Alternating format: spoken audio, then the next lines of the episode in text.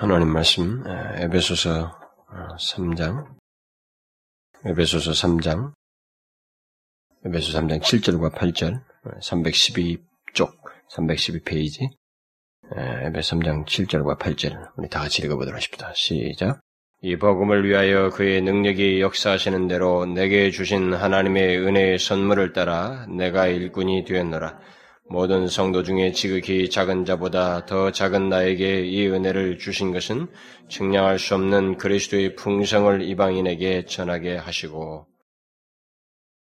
우리가 그 지난 시간에 그 바울이 다른 세대에 그 감추어 있었으나 자기에게 계시하신 그 비밀의 실체가 무엇인지를 우리가 이 절부터 육 절을 통해서 살펴보았죠. 그것은 바로 이방인들이 복음으로 말미암아 그리스도 안에서 함께 후사가 되고 함께 지체가 되고 함께 약속에 참여하는 자가 되는 것, 바로 그것이라고 그랬습니다. 우리들은 뭐, 아, 뭐 그게 무슨 비밀이냐. 여러분, 이런 일이 실제로 일어나는 일은, 그리고 그런 일이 가능케 하기 위해서 하나님의 철저한 계획과 그 계획 속에 하나님의 아들, 하나님 자신 육신을 입고 오셔서 죽으시고 죽으심으로 말미암은 사람들이 그리스도를 믿고 하나가 되는 실제적인 역사를 포함해서 하는 것이기 때문에 이건 상상할 수 없는 내용을 말하는 것입니다. 아, 여러분들이 제가 충분히 그동안 얘기를 했습니다만 이방인들이 복음으로 말미암아 그리스도 안에서 함께 후사가 되고 함께 지체가 되고 함께 약속에 참여하는 이 문제는 아, 현재는 우리가 그런 상태가 무르익은 상태가 와 있기 때문에 이게 에 이렇게 할지 모르겠습니다만 이게 뭐가 그러냐라고 할지 모르겠습니다만 이게 인류의 시작에서부터 복음이 이렇게 결국은 세계 이렇게 우리까지 다다르는 이 큰 과정과 그 과정 속에서 있게 된 예수 그리스도의 사건을 놓고 보면 이게 말로 할 수 없는 비밀이에요. 그 비밀이 드러나는 것입니다. 그래서 바울은 자신이 그 복음을 통해 그 비밀을 선포하고 그 때문에 이제 감옥에 갇히게 되었다. 그래서 자기는 이게 결코 너희들이 낙담할, 낭치, 낙망할 이유가 아니고 너희들에게도 영광이고 내게도 영광이 되는 것이다. 그런 맥락에서 자신의 그, 이 복음 증거로 말미암은 옥에 갇힌 것을 설명하는 내용이 그, 지금 전반부의 내용이라고 그랬습니다. 특별히 지난 시간에 그 우리는 그 감추었던 비밀을 말하면서 그것이 복음으로 말미암아 현실화되었다라고 하는 사실을 언급을 했습니다. 그러니까 복음이 그 비밀을 바울에게 계시된 그 놀라운 비밀이죠. 이방인들 복음을 구원을 받는 그 비밀을 선포하고 사람들은 그 복음을 통해서 또한 그 복음을 통해서 그 비밀을 듣고 믿게 되고 또 경험하게 되었다는 면에서 비밀과 복음은 사실상 뭐 같은 맥락에서 설명, 말할 수 있는 것이다. 라고 하는 것을 지난 시간에 조금 언급을 했어요. 근데 바로 그것을 이제 오늘 본문 칠 절에서 이렇게 시사해 주고 있습니다. 예, 오늘 칠 절에서 그, 아, 이 복음을 위하여 앞에서 비밀을 얘기를 했는데 바로 이 복음을 위하여 내가 일꾼이 되었다 이렇게 말을 하고 있습니다. 결국 이, 이 복음을 위하여라는 이 말은 사실상 이 비밀을 위하여 내가 일꾼이 되었다는 말과 사실상 같은 맥락이에요. 같은 뜻인데 그래서 그렇게 섞어서 얘기를 하고 있습니다. 결국 바울이 여기 본문 전후에서 비밀과 복음을 동일하게 취급하고 있다고 하는 것을 우리가 보게 됩니다. 그래서 바로 그런 맥락에서 바울은 이 복음을 위하여 다시 말해서 그 비밀을 듣고 믿고 경험하도록 하는 복음을 위하여 그의 능력이 역사하시는 대로 내게 주신 하나님의 은혜의 선물을 따라서 내가 일꾼이 되었노라 이렇게 말을 하고 있어요. 그리고 그는 그리스도의 비밀을 위하여 또는 복음을 위하여 일꾼이 된 자이다. 자기에게는 그 내가 일꾼 된 것은 바로 그 영광스러운 것을 위해서 된 것이다. 그런 가운데서 감옥에 갇힌 것이다. 뭐 이렇게 설명을 하고 있는 것입니다. 그런데 바울은 자신이 그것을 위해 그 복음을 위해서 일꾼이 된 것을 두고 여기서 이제 특기할 만한 내용은 하나 그것을 하나님의 은혜의 선물이다 이렇게 말을 하고 있습니다. 오늘 본문에서 자신이 그 복음을 위해서 일꾼이 된 것을 두고 그리고 그렇게 하다가 이렇게 감옥에 갇힌 갇힌 상태임에도 불구하고 그것이 바로 그렇게 일꾼된 것이 하나님의 은혜의 선물이다. 이렇게 말을 하고 있습니다. 그는 비밀을 자신에게 알게 하신 것도 하나님의 은혜의 선물이라고 하는 논지를 앞에서 말을 했는데, 지난 시간에 그 본문 속에서. 이제 그 비밀을 위해서 일꾼이 되게 하신 것 또한 하나님의 은혜의 선물이다라고 하는 말을 하고 있습니다. 우리는 여기 바울이 그 비밀을 위해서, 곧 복음을 위해서 일꾼이 된, 된 것을 두고 하나님의 은혜의 선물이라고 말한 것에 대해서 한번 여러분들이 어떻습니까? 이 부분에 대해서 공감이 깊은 공감이 깊이 공감이 갑니까? 자신이 복음을 위해서 그 일꾼 된 것, 이것을 하나님의 은혜의 선물이다 이렇게 말하는 것에 대해서 여러분들이 어떻게 생각해요? 깊이 공감이 가십니까? 제가 왜 이 질문을 하냐면은, 오늘날 많은 사람들은 특히 저 같은 사역자들이 복음을 위해서 일꾼된 것을 은혜의 선물이라고 생각하기보다는 자기 쪽에서 내린 어떤 결정에 의해서 된 것으로 생각을 하고, 그러다 보니까 자기의 노력 여하에 따라서 이것이 다 된다고 생각하는 그런 이상한 경향이 있기 때문에 그래요. 그렇게 됨으로 인해서 결국 사역의 비극이 오는 것입니다. 우리들의 그, 그 증거의 사역에 이게 뭐, 어, 비극이 찾아오게 되는 거죠. 그러니까 복음을 위해서 특별히 그 사역이, 사역자가 되는 것은 우리의 결정과 헌신다짐으로 되는 것이 아닙니다.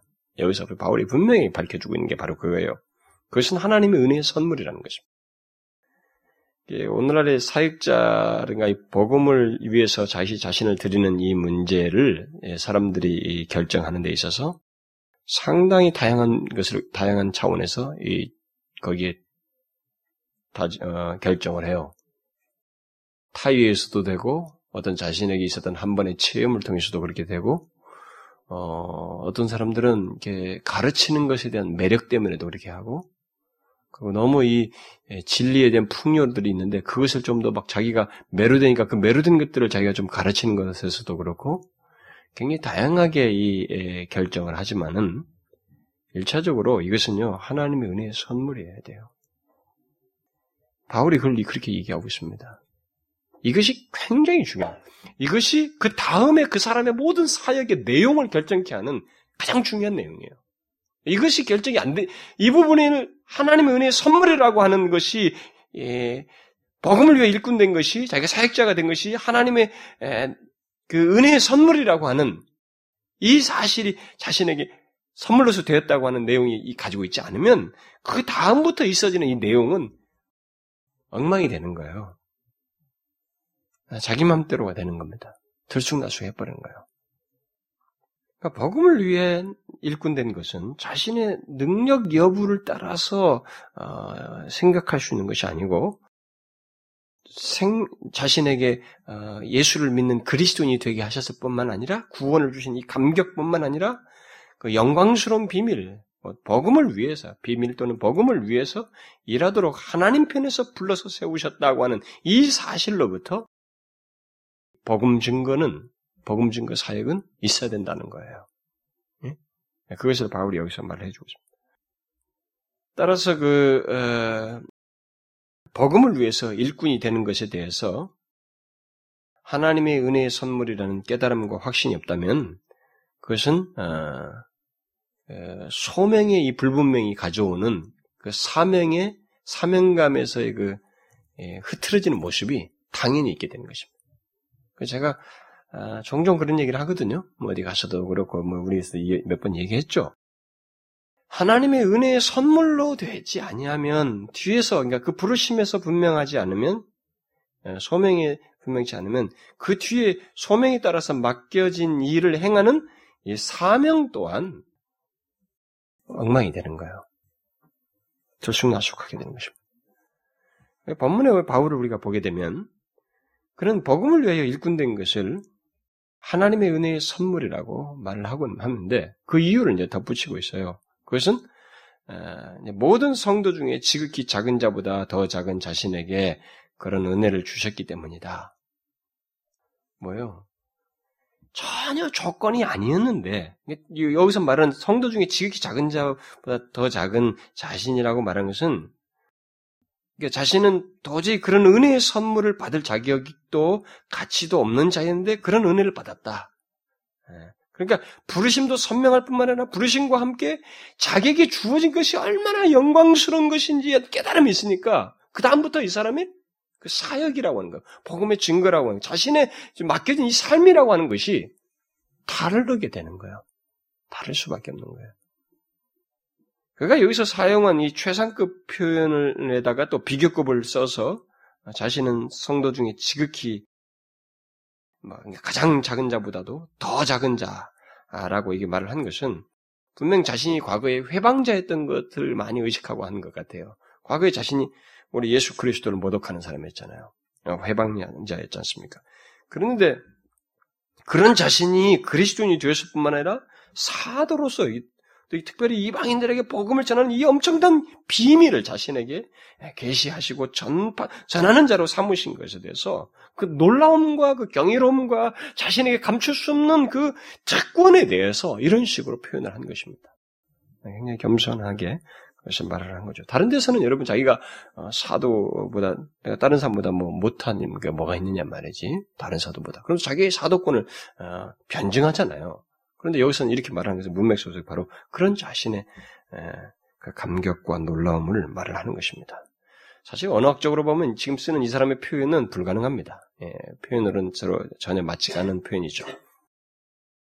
그러나 자신은 지금 복음을 위해서 일꾼된 것이 바로 하나님의 은혜의 선물이라고 하는 점을 도저히 자신에게 그 받을 자격이라든가 그 가치 같은 것이 없는데 그런 회방자인 자기 자신에게 구원하셨을 뿐만 아니라 영광스러운 이 상상할 수 없는 비밀을, 최고의 이 우주의 가장 값진 비밀을 자신에게 이렇게 계시하시고 그 일을 감당하도록 하셨다고 하는 이 사실을 생각하면서 너무 경이롭고 감격스러워서 이런 식의 표현을 자신이 쓰고 있는 것입니다. 저는 오늘날 우리 사역자들이, 뭐 아니 사역자들이 아니라 할지라도 그리스도인이 되어서 복음을 전할 수 있게 된 교회 안에 수많은 사람들이 최소한의 의미에서라도 자신들이 복음을 위해서 일꾼된 것을 어떻게 생각하고 있는지 조심스럽게 조심스럽게 물어볼 필요가 있다고 생각이 돼요. 그런 부분에 대해서 자신들이 어떻게 생각해요? 내가 지금 이 복음을 알게 됐고 복음을 전할 수 있게 됐다고 하는 이 현재의 위치와 자신에게 주어진 이 상태, 이 특권이 도대체 이것을 어느 정도로 생각하고 있는지, 정말로 얼마나 가치 있게 생각하는지, 그것으로 인해서 자기가 이것을 아 선물입니다, 은혜의 선물입니다라고 생각하면서 그것을 감격스럽게 귀하게 여기는가, 경이롭게 여기는가라고 하는 문제를 한번 물을 필요가 있다고 생각이 돼요. 뭐 저를 포함해서 마찬가지입니다. 과연 우리들은 그리스도인에 대해서 복음을 위해서 일할 수 있는 자가 되었다는 것을 하나님의 은혜로, 은혜의 선물로 생각하고 경이롭게 생각하면서 그것을 그 때문에 또한 자신의 그 증거하는 것에 대해서 귀하게 여기는 모습이 있는지. 여러분 어떻습니까? 우리들은 복음을 위해서 일할 수 있는 있게 된 것이 은혜의 선물이라고 생각합니까? 복음을 위해서 일꾼된 것을 말이야, 은혜의 선물은커녕 막 귀찮고 맡겨져야 겨우 하고 다분히 수동적으로 여기는 뭐 그런 모습이 혹시 우리 가운데 있진 않아요?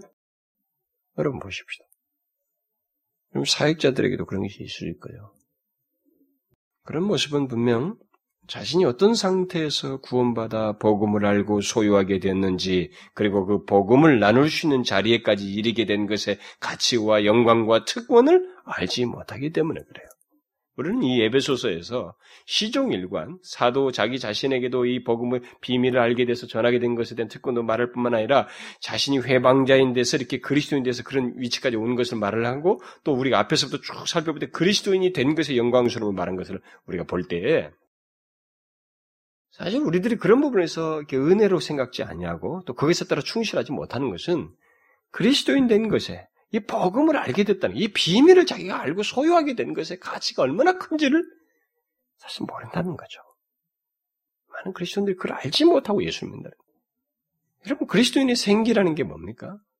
여러분 그리스도인의 생기라는 것은 가만히 있는 것이 아닙니다. 여러분 자동적으로 뭐 하나님께서 내가 전혀 뭐 악을 향해서 죄악을 향해서 막 내다 내다고 삶을 비관하고 현실을 보고 막 어? 막 힘들어하고 막 예?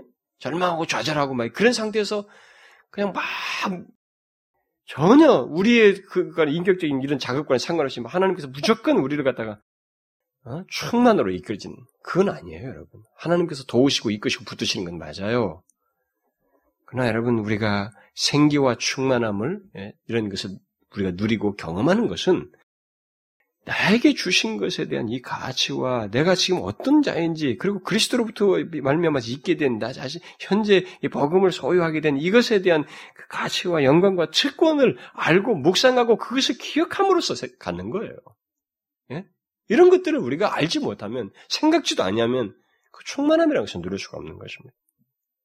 그냥 가만히 있으면 되는 거 아니에요. 찬송을 불러도 무슨 뭐 여러분 보십시오. 찬송하면서도 전혀 딴 생각하면서 가사가 뭔지 생각하지 않는 거다고, 이 가사를 생각하면서 그 자신에게 이 내용을 연관시키는 거다고 얼마나 차이가 있습니까?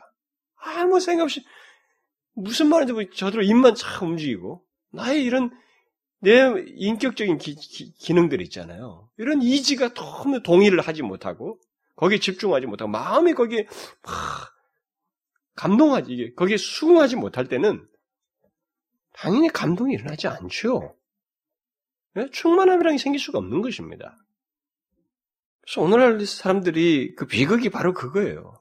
묵상이 상실됐다는 것입니다. 이 시대 그리스도인들의 큰 비극은 묵상이 상실됐다는 것입니다. 묵상을 안 한다는 거예요. 우리가 워낙 감각적인 세대에 살다 보니까 영화도 그렇고 뭐도 보고 좀 더 자극적인 것을 좋아해요. 우리는요. 그렇죠. 갈수록 그렇습니다. 폭력적이든 뭐든 간에 더 자극적이어야 우리가 좀 재미있고, 그러니까 이제는 인간의 몸으로 움직여서 사람을 놀란, 놀라게 하는 것 가지고는 안 되니까 이제 디지털 가지고 하잖아요. 화면을 가지고 막 아주 사람이 현혹스러운 것으로 해서 상상을 초월한 작업을 해야만이 와 해서 매력을 느끼고 사람들이 푹 빠지잖아요. 우리들은 자꾸 느끼려고만 합니다. 느끼도록 자극이 또 커야 돼요. 그게 우리 세대예요. 묵상을 안 합니다. 깊은 사고를 안 해요. 이게 우리들의 큰 단점이에요. 특별히 하나님을 믿는 데서까지 우리 그리스도인들이 그렇게 하고 있기 때문에 우리들이 결국은 어디 메마름으로 자꾸 와요. 기독교 신앙을 충분한 그 묵상으로 하지 않기 때문에 메마름으로 오는 거예요. 근데 메마름은 무엇을 때웁니까? 느끼는 걸로 때우고 싶은 거예요. 네? 말씀을 통해서 일단 말씀의 기초에서 진리 안에서 경험되질 어떤 경험이 아니라 그냥 느끼는 것으로 땜질을 하려고 하는 거예요. 그래서 느끼는 종교를 찾는 것입니다. 체험적인 무엇을 찾는 거예요. 근데 여러분 그것은요. 밑 빠진 독과 똑같아요. 느낌이라고 하는 것은. 계속 더 세져야만 합니다. 그 사람은. 그걸 더 원해요. 그래서 더 열광하고 싶어하는 것입니다. 그래서 오늘날 기독교 교회들 안에서 이 에, 옛날에 그 참 영적인 대각성이 일어날 때도 그렇고 진정한 하나님의 역사가 일어날 때도 예배당이 그렇게 복잡하지가 않았어요. 굉장히 심플했습니다. 이 풀핏도 이 강대상도 아주 간단했고, 그래서 저도 이게 일부러 이 가, 가장 만드는 게 가장 간단한 게 이거더라고요. 제가 단순한 게. 그 제가 그래서 그걸 골랐어요. 너무 크고 복잡하고 막 그래서. 요즘은 또 무슨 크리스탈이라고 해서 조그만하게 이게 하니까 또 단순하다고 하는데 크리스탈이 또 더 비싸죠. 그런 걸로 이제 막 도배를 하는데 그뿐만이 아니라 이 뒤에 백스크린 막 큰 거 있잖아요. 지난번에 뭐 만민중앙교회 이단 시비 걸렸던 거기 보니까 막 뒤에다가 큰 스크린을 해놓고 그걸 갖다 조명을 아주 다양하게 뭐 영상 같은 비춰가지고 사람들을 압도하게 하는, 한몫하게 하는 거죠. 이런 것은요, 정말로 잘못하는 거예요. 그러니까 자꾸 느끼게 하는 거거든요. 그러니까 말씀도 지금 뭔가를 전하지만은 이것도 느끼는 데 초점을 맞추는 거예요. 주변 환경과 맞물려서. 그러나 지금까지 진정한 역사들은 굉장히 단조로웠습니다. 단순했어요. 이 모든 예배 분위기가, 예배당 안에서도 그렇고, 모든 게 단조로웠어요. 우리들은 너무 현란한 걸 지금 자꾸, 눈으로든 귀로든, 뭐 어떤 식으로든 자극을 좀 받으려고 하는, 그런 분위기가 있어요. 그래서 그런 것이 없으면 졸리는 거예요. 응?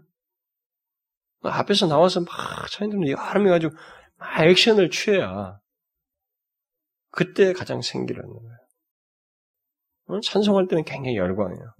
그다음에 이제 듣는 시간은 다 졸라고 하는 거예요. 몽롱하는 거죠. 이게 요즘 우리가 젊은 세대입니다. 찬송할 때는 막 달립니다. 제가 가보면 대학생 집회도 뭐 집회도 가보면 찬송할 때는 막 일어났다 일어났다 일어났다 한 수십 번을 해요. 누가 시키지도 안 해. 한 사람 일어나면 막 우르르 다 일어나서 막 열광하고요. 무슨 뭐 인디안 밥 하는 것 같아. 나중에는 막 허허허 하면서 난리예요. 막, 막 돌리면서요. 저는 막 정신이 없어요. 그렇게 하고 이제 다 막 그걸로 한 오십 분 막 해놓고 그러면서 말씀할 때는 산만해요. 어떻게 그럴 수 있는지 모르겠어요. 그러니까 너무 모순된 모습을 우리가 익숙하게 가지고 있어요.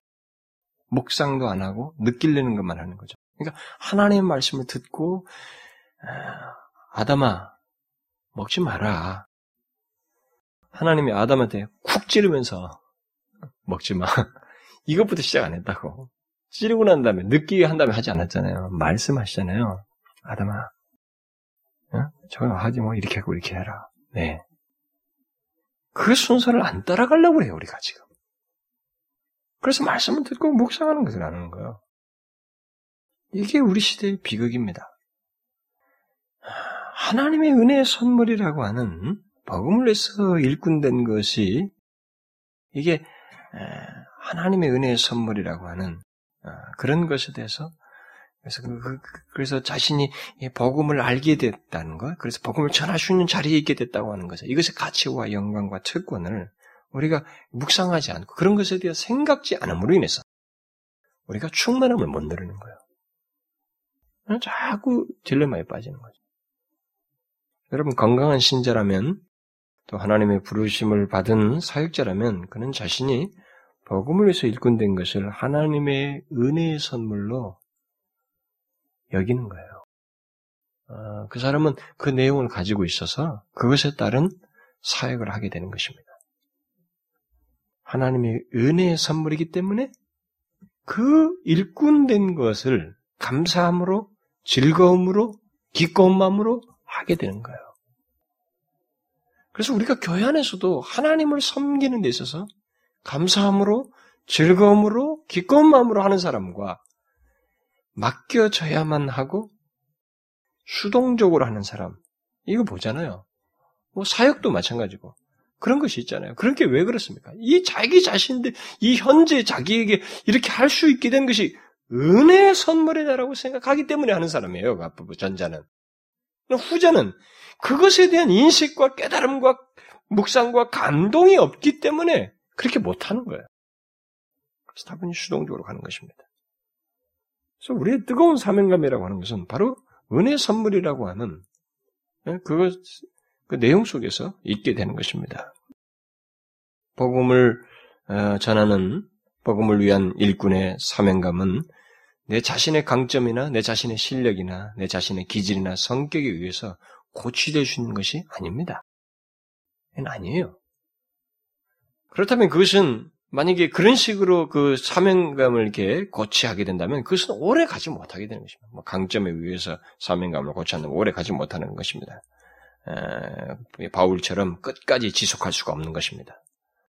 따라서 복음을 위해서 복음을 위한 그 일꾼의 사명감은 자신의 일꾼된 것이 하나님의 은혜의 선물이라고 하는 확신에서 기인하는 것입니다. 에, 그 그래야만 해요. 바울이 그렇게 또 살았고. 그래서 오늘날 기독교의 대중적인 추세는 근데 이런 사실을 무시하고 있죠. 뭐 사역자들이나 일반 신도들이나 아마 마찬가지입니다. 한마디로 말해서 사명감에 대한 말이 교회 안에 많이 거론되지만 그 근거가 하나님의 은혜의 선물에 두지 않고 목표를 성취하려는 우리의 노력과 수고와 우리들의 실력과 강점 등에 두고 말을 하는 것이 우리들의 현실이에요.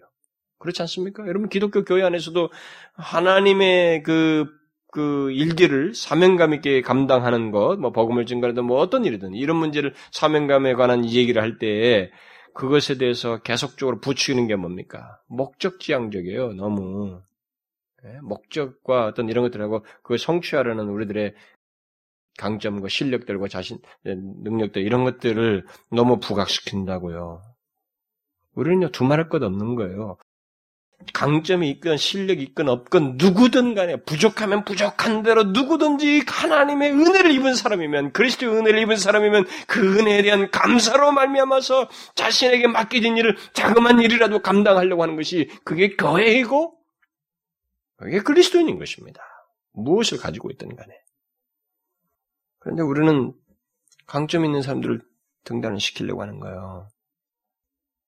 그러다 보니까 소위 주의 일을 행하는 과정에서 주로 의지하는 것이 우리들의 수단 방법이라 인간들에게 있는 그런 것들을 수단과 방법 그리고 물질에 의존하는 것이 우리들의 추세가 된 것입니다. 그러나 본문을 보십시오. 이 바울이 자신의 일꾼됨의 소명과 사명을 말하면서 계속 강조하는 것은 놀랍게도 하나님의 은혜, 하나님의 은혜의 선물이라는 말과 함께 하나님의 능력이 역사하는 대로라고 말을 하고 있습니다. 놀랍게도 이 과정조차도 하나님의 능력이 역사하는 대로이다. 부르심도 시작도 하나님의 은혜의 선물이지만 그래서 그렇게 현재의 위치가 있게 되었지만 그것을 진행하는 데서도 하나님의 능력이 역사하는 대로이다. 라고 말하고 있습니다. 자기 자신의 강점과 능력, 뭐 이제 실력을 하는 것이 아니라는 거죠. 그는 하나님의 능력이 역사하는 대로 내가 일꾼이 되었다.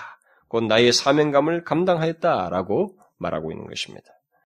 복음을 위한 사역은 하나님의 능력을 절대적으로 필요로 합니다. 우리는 이걸 너무 잘 알아서 너무 쉬운 대답 에, 답이어서 우리가 무시하지만 그러나 가장 어려울 수도 있어요. 왜냐하면 우리들이 이걸 잘 의지하지 않거든요. 네? 여러분 복음을 위한 사역은 하나님의 능력을 절대적으로 필요합니다. 복음을 통해서 어떤 이 역사가 일어나는 이 작업은요. 하나님의 능력이 아니면 진정한 역사가 일어날 수가 없어요. 하나님의 능력이 아닌데도 일어난다는 것은 그것은 어, 정말 이상한 거죠. 잡탕이 정말 그런 잡탕이 그런 것이 일어나는 거죠. 하나님의 능력이 역사하지 않고는 진정한 복음의 사역은 절대 가능하지 않습니다.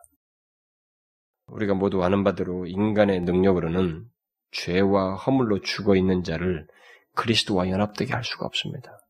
여러분 뭐 한번 해보십시오. 그런 역사는 오직 하나님의 능력이 역사됨으로써만 가능합니다. 우리는 그것을 이미 이 장 일 절부터 십 절에서 충분히 보았잖아요. 그래서 우리는 철저하게 하나님의 능력을 의지해야 하고 그의 능력을 따라서 복음 사역을 감당해야 됩니다. 예수 그리스도를 죽은 자에서 부활을 일으키신 그 능력으로 너희들이 죄와 허물 가운데서 죽어 있었는데 너희들을 살렸다. 너희들을 구원하였다고. 그래서 한 사람이 그 복음의 역사가 이래서 실제로 살아난 이 역사가 하나님의 능력으로 된다라고 하는 것을 바울이 계속적으로 말을 하고 있어요. 그러면 하나님의 은혜로 복음 전하도록 바울을 일꾼 삼으시고 그에게 맡기신 그 사명은 구체적으로 무엇일까? 구체적으로 그 구체적인 내용들이 그 십 절까지 계속 언급되고 있습니다. 그렇지만 오늘은 먼저 그 팔 절에 있는 내용만 말씀을 드리면 팔 절에서 말하는 사명은 뭐예요? 그의 사명은 측량할 수 없는 그리스도의 풍성을 이방인에게 전하는 것이다. 이렇게 말하고 있습니다. 바울은 이방인들에게 무엇인가를 전파하기 위해서 일꾼이 되었습니다. 물론 복음을 전하기 위해서죠. 크게 말하면. 근데 그것을 좀 더 구체적으로 상세하게 지금 열거를 하고 있는 것입니다. 비밀이요 복음인데 그것을 좀 더 상세하게 말을 하는 거죠. 뭡니까? 먼저 여기서 말하는 것이 팔 절에서 측량할 수 없는 그리스도의 풍성을 전하기 위해서이다. 이렇게 말하고 있습니다. 여기서 전한다는 말은 좋은 소식, 곧 복음을 전한다는 의미를 자체적으로 이 말 속에 가지고 있어요. 이란 말이. 따라서 측량할 수 없는 그리스도의 풍성이 그가 일꾼되어 전하는 좋은 소식, 복음의 내용이라고 말을 해주고 있습니다. 우리는 여기서 말씀을 전하는 것에서 우리가 복음 사역이죠. 특별히 말씀 맡은 자들이 전해야 할 내용이 무엇인지를 분명하게 보게 되는 것입니다. 뭐예요? 이 세상의 정치와 경제와 뭐 건강과 이 경험담입니까? 절대 아니에요. 저는 이것이 아, 이 바울이 여기서 분명하게 말하잖아요. 우리가 이 바울의 이 서신을 보면요. 이 이방인들의 복음을 전하는 내용들을 쭉 기록해 준 것을 보면 그가 전하는 내용이 너무 선명합니다. 근데 그것은 다 그리스도예요. 핵심적으로 말하자면. 그것이 잡다한 것이 없습니다.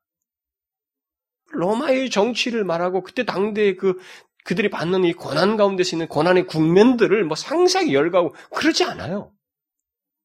근데 오늘날 우리 시대는 이제 갈수록 궁색해져가는 이 우리들의 추세가 뭐냐면은 강단이 자꾸 너무 많은 것들을 말한다는 것입니다. 저도 말하고 싶어요. 이 시대 참 이 나라가 이렇게 말하니 누가 좀 잘못한 것 같고 뭐 어쩌고 이런 말. 얼마든지 내 개인적 견해를 말할 수 있어요. 정치를 말할 수 있고 경제를 말할 수 있고 어? 하잖아요. 또 우리는 이 건강 뭐 황수관 박사 있잖아요. 황수관 박사요. 황수관 박사 같은 사람이 우리나라에 그 안 다녀본 데가 없습니다. 그 사람이 전국을 다 교회마다 가서 헌신 예배 뭐 이렇게 오후 예배 가서 다 간증 집회 할 때 그 다 사실 그 건강 얘기거든요. 좋아요. 그 건강 얘기 우리가 필요합니다. 좋습니다. 그러나 그것은 강단에서만큼은 쓸모가 없는 거예요. 예? 회중이 하나님을 예배하는 자리에서 모여서 음? 전해지는 그 메시지의 핵심을 그쪽으로 흐트려버린다고 하는 것이 그것은요. 큰 실수라는 것입니다. 그러나 우리는 그런 주관이 없어요. 온갖 정치와 경제와 다 그런 얘기. 그리고 경감과 경험담들을 늘어놓습니다. 너무 간증도 많아요. 뭐라고 말하고 있습니까? 메시지가 뭐예요? 뭘 전하기 위해서 불러 세웠다는 것입니까? 측량할 수 없는 그리스도의 풍성이에요. 이 한마디에 그가 죽을 때까지 전해도 모자라는 메시지가 담겨 있다는 것을 시사해주고 있습니다.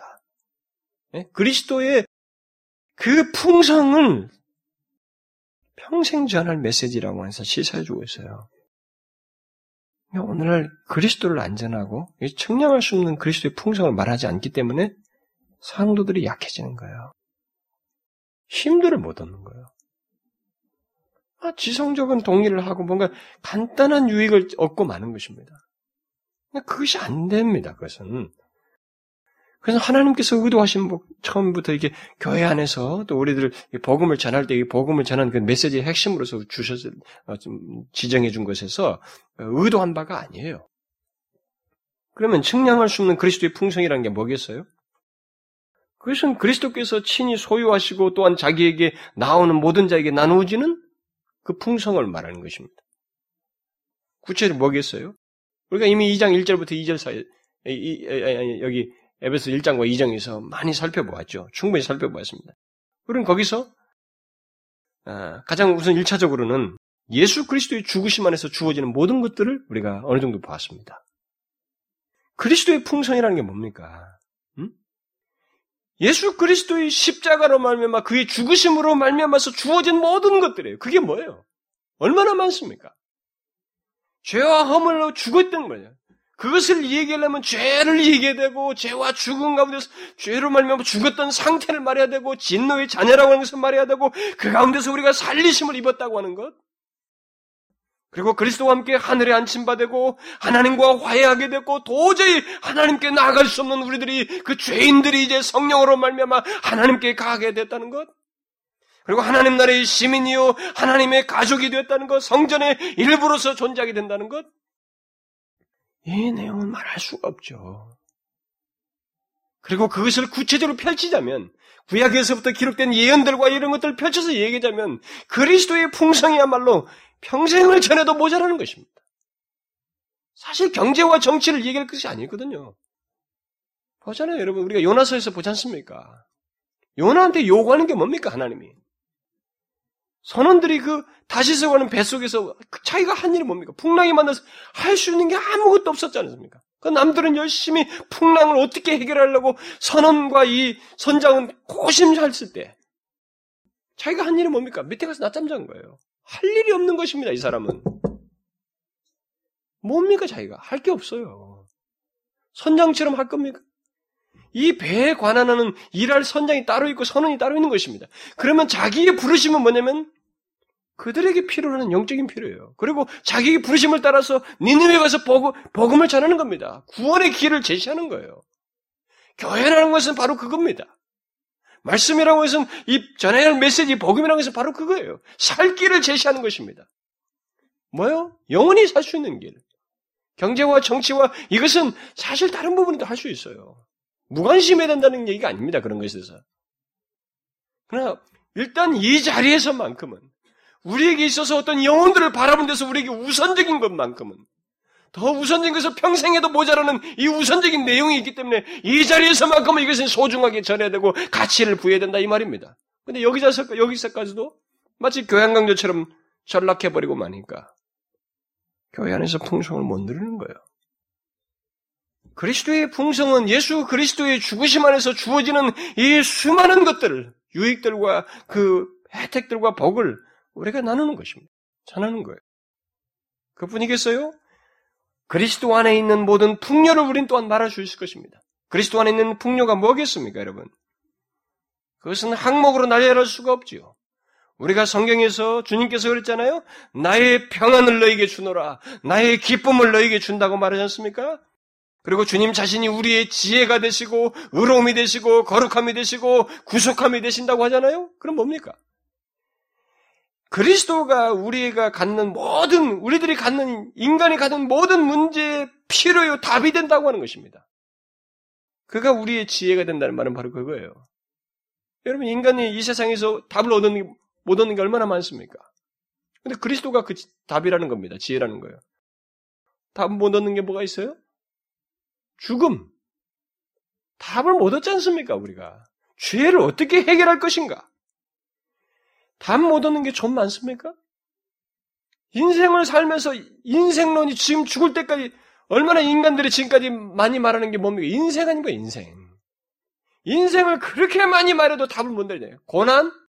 답을 못 내리는 게 한두 가지입니까?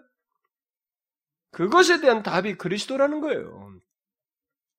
그리스도의 풍성을 말하는 것은 무지하게 많은 것입니다. 정말로 많아요. 그가 우리의 지혜라고 하는 거 볼 때 그 그리스도가 답이라고 하는 이 모든 문제의 해결이라고 하는 것을 말하자면 이것을 말해도 우리는 시간이 모자라요. 그뿐이 아니라 그가 우리의 의로움이 된다는 것은 그분만이 우리에게 있어서 의를 주실 수 있다는 것입니다. 하나님 앞에서 인정되게 하는 우리가 의롭다 인정받을 수 있는 유일한 근원이라는 것입니다. 칭의, 뭐 이런 내용을 말하자면 또 얼마나 많아요. 동시에 그가 우리의 거룩함이 된다는 것은 죽을 때도 흠과 티가 없이 하나님 앞에 설 수 있는 그분이 바로 우리의 거룩함이 되신다는 거예요. 그래서 이것과 관련해서 말하자면 뭐 얼마나 많습니까? 또 그가 우리의 구속함이 되신다고 하잖아요. 우리의 완전한 구속을 이루시는 분이라는 것입니다. 그리고 그가 우리의 영원한 생명의 근원이 되시고 그래서 바울이 고백한 것처럼 내게 사는 이 그리스도니 죽는 것도 유익하다고 하는 이 말을 가능케 하시는 분이 바로 그리스도이시다는 거예요. 그렇게 하자면은 우리가 전할 여기서 이 사도를 불러서 전하도록 한 이 그 메시지의 내용은 다른 것이 되어서는 안 된다는 거죠. 우리도 똑같아요. 우리가 다른 사람들에게 전할 수 있는 건 예수 믿고 우리가 구원받고 복음을 소유하게 됐을 때 우리가 남들에게 전할 수 있는 메시지의 가장 핵심은 뭐겠습니까? 그리스도의 풍성하심이에요. 다른 것이 아닙니다. 다른 걸 늘어놓을 게 아니라고요. 우리들의 뭐 경력과 이런 얘기는 사실 담을 게 아닌 것입니다. 요즘은 복음 전하기 왜 힘든 줄 아십니까? 옛날에는 복음 전할 때 예수 믿으면 잘 된다고 그랬어요. 복 받는다고 그러고 말했습니다. 근데 그게 이제 조금 살만하니까 안 먹히는 거예요. 이제는 인간의 고통으로부터의 해방, 무슨 정신적이든 이런 것들 해방, 행복 이런 얘기하면서 얘기하는데 이미 그때 그런 것을 해가지고 어, 피로를 그렇게 못 느끼니까 사람들이 그런 거 가지고 마음을 안 열어요. 벌써 우리가 한 세대를 지나면서 그 결과를 톡톡히 보고 있는 것입니다. 그걸 전하는 것이 아닌데 우리가 잘못 전했다는 것을 톡톡히 보고 있는 거예요. 그리스도의 풍성하심. 여러분, 그리스도의 풍성하심을 다 말한다는 것은 정말로 불가능한 일입니다. 더욱이 우리가 이 땅에서 맛보는 그리스도의 풍성하심은 장차 맛볼 그의 풍성하심과 비교할 수가 없기 때문에 사실 그런 것들을 다 말한다는 것은 불가능해요. 그러나 여기 측량할 수 없는 이 그래서 여기 측량할 수 없는 이라는 이런 말이 나와 있는데 이 측량할 수 없는 이라는 이 말의 어원적인 뜻은 흔적을 더듬어서 찾을 수 없다는 것입니다. 예? 흔적을 더듬어 찾을 수가 없다는 그 원적인 뜻이에요. 그래서 이 말이 어, 구약을 헬란말로 번역한 이 칠십 인역에 보면 이, 이 단어를 구약이 어디서 썼냐면은 하나님의 창조와 그 섭리의 경이로움을 나타내는 그 욥의 어떤 욥기에서 어떤 내용에 이 말을 썼어요. 또 나중에 바울이 로마서에서도 사용하거든요. 구속에 대한 하나님의 깊고 그 신비로운 섭리를 표현하기 위해서 이, 이 측량할 수 없는 이 단어를 썼습니다. 결국 그리스도의 풍성하심, 그것은 다 더듬어서 헤아릴 수 없는 창조물과 같고 인간의 이 역사 속에 모든 구원이 진행되는 그리고 어떤 사람 대상들을 다 구원하시는 이 하나님의 구원의 계획과 그, 거기서 진행되는 모든 섭리의 그 신비스러움과 신비스러움과처럼 측량할 수 없고 헤아릴 수가 없다. 그 말이에요. 그러면 그렇게 헤아릴 수 없고 측량할 수 없는 그리스도의 풍성을 전하는 것은 아, 이 전한다고 전하는 것은 결국 무엇을 말하겠어요?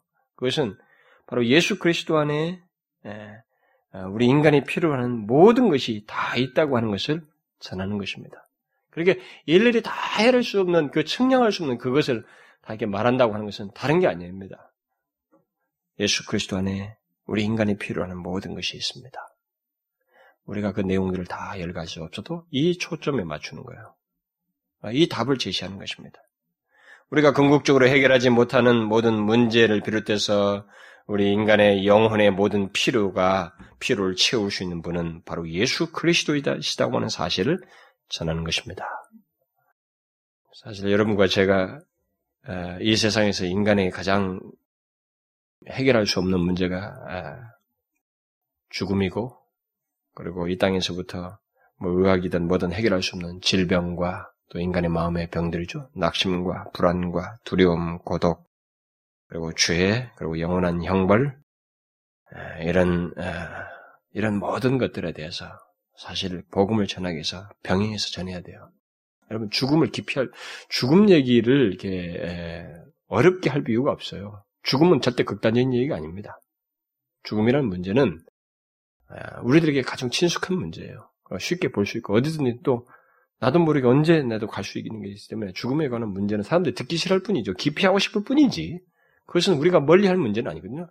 언제든지 제기해야만 하는 문제이기 때문에 이런 문제에 대한 해결할 수 없는 문제에 대해서 오직 예수 그리스도 안에서 답이 있다고 하는 것. 헤아릴 수 없고 측량할 수 없는 그리스도의 풍성을 전한다는 것은 바로 그런 우리들에게 모든 것에 대한 답이 예수 그리스도. 헤아릴 수 없이 많은 이 모든 것에 대한 답이 다 예수 그리스도 안에 있다라고 하는 사실을 말하는 것입니다. 영원한 생명에서부터 안식과 자유와 이 세상에서 맛볼 수 없는 평안과 기쁨과 사랑 등 그것을 이 땅에서 일부를 맛보지만은 그것을 영원토록 맛볼 그것이 바로 예수 그리스도 안에 있다라고 하는 이것을 전하는 거예요. 청량할 수 없는 그리스도의 풍성을 전한다는 것은 여러분 그리스도의 풍성하심을 전하는 것이 왜 복음인지 아시겠죠? 그것은 이 세상 어디에서도 인간이 얻을 수 없는 답과 해결이 바로 그분 안에 있기 때문입니다. 그분이 채워주시기 때문에 그래요. 바울은 나는 그것을 위해서 부름을 받았다. 나는 이것을 전하기 위해서 일꾼되었다. 따라서 복음을 전한다고 하는 것은 측량할 수 없는 그렇게 모든 것에 답이 되는 정말 측량할 수 없는 그리스도의 풍성을 말하면서 예수를 믿어야 된다는 것. 바로 그것을, 그래서 예수를 믿도록 인도하는 것. 바로 그것이에요. 우리는, 그래서, 이런 복음을 알게 된 것에 대한 그 특권, 그리고 이 특권을 전하지 않을 수 없는 그런 위치에 있다는 것. 그래서 그런 기쁨과 어떤 사명감을 우리가 동시에 가져야 된다는 것. 그리고 우리가 전하는 그 메시지의 핵심은 다른 것이 되어서는 안 된다는 것. 바로 측량할 수 없는 그리스도의 풍성해야 된다는 것. 제가 우리 금요기도 시간에도 그런 얘기를 했습니다만 제가 가장 힘이 나는 것은 메시지를 전할 때도 그렇고 어, 주제에서도 그렇고 어떤 내용을 말할 때에서도 그렇고 모든 부분에서 가장 힘을 갖게 하는 것은 아, 예수 그리스도예요. 초기에는 안 그랬습니다. 제가 옛날에는 그것을 미미하게 그래야 된다는 지식하고 미미하게 있었지만 그것이 나의 생생한 내용이 되지 못했어요. 그런데 여러분, 바울이나 이런 보십시다. 성경을 잘 보시면 우리의 신앙에 그 생기와 충만함과 풍성함과 모든 힘의 발원이 어딘가 보세요. 예수 그리스도예요. 그래서 예수 그리스도를 성경이 말하는 대로 전해지는 그 예수 그리스도를 충분히 알아야 됩니다. 에, 그것을 깊이 정말 사무치게 알아야 돼요.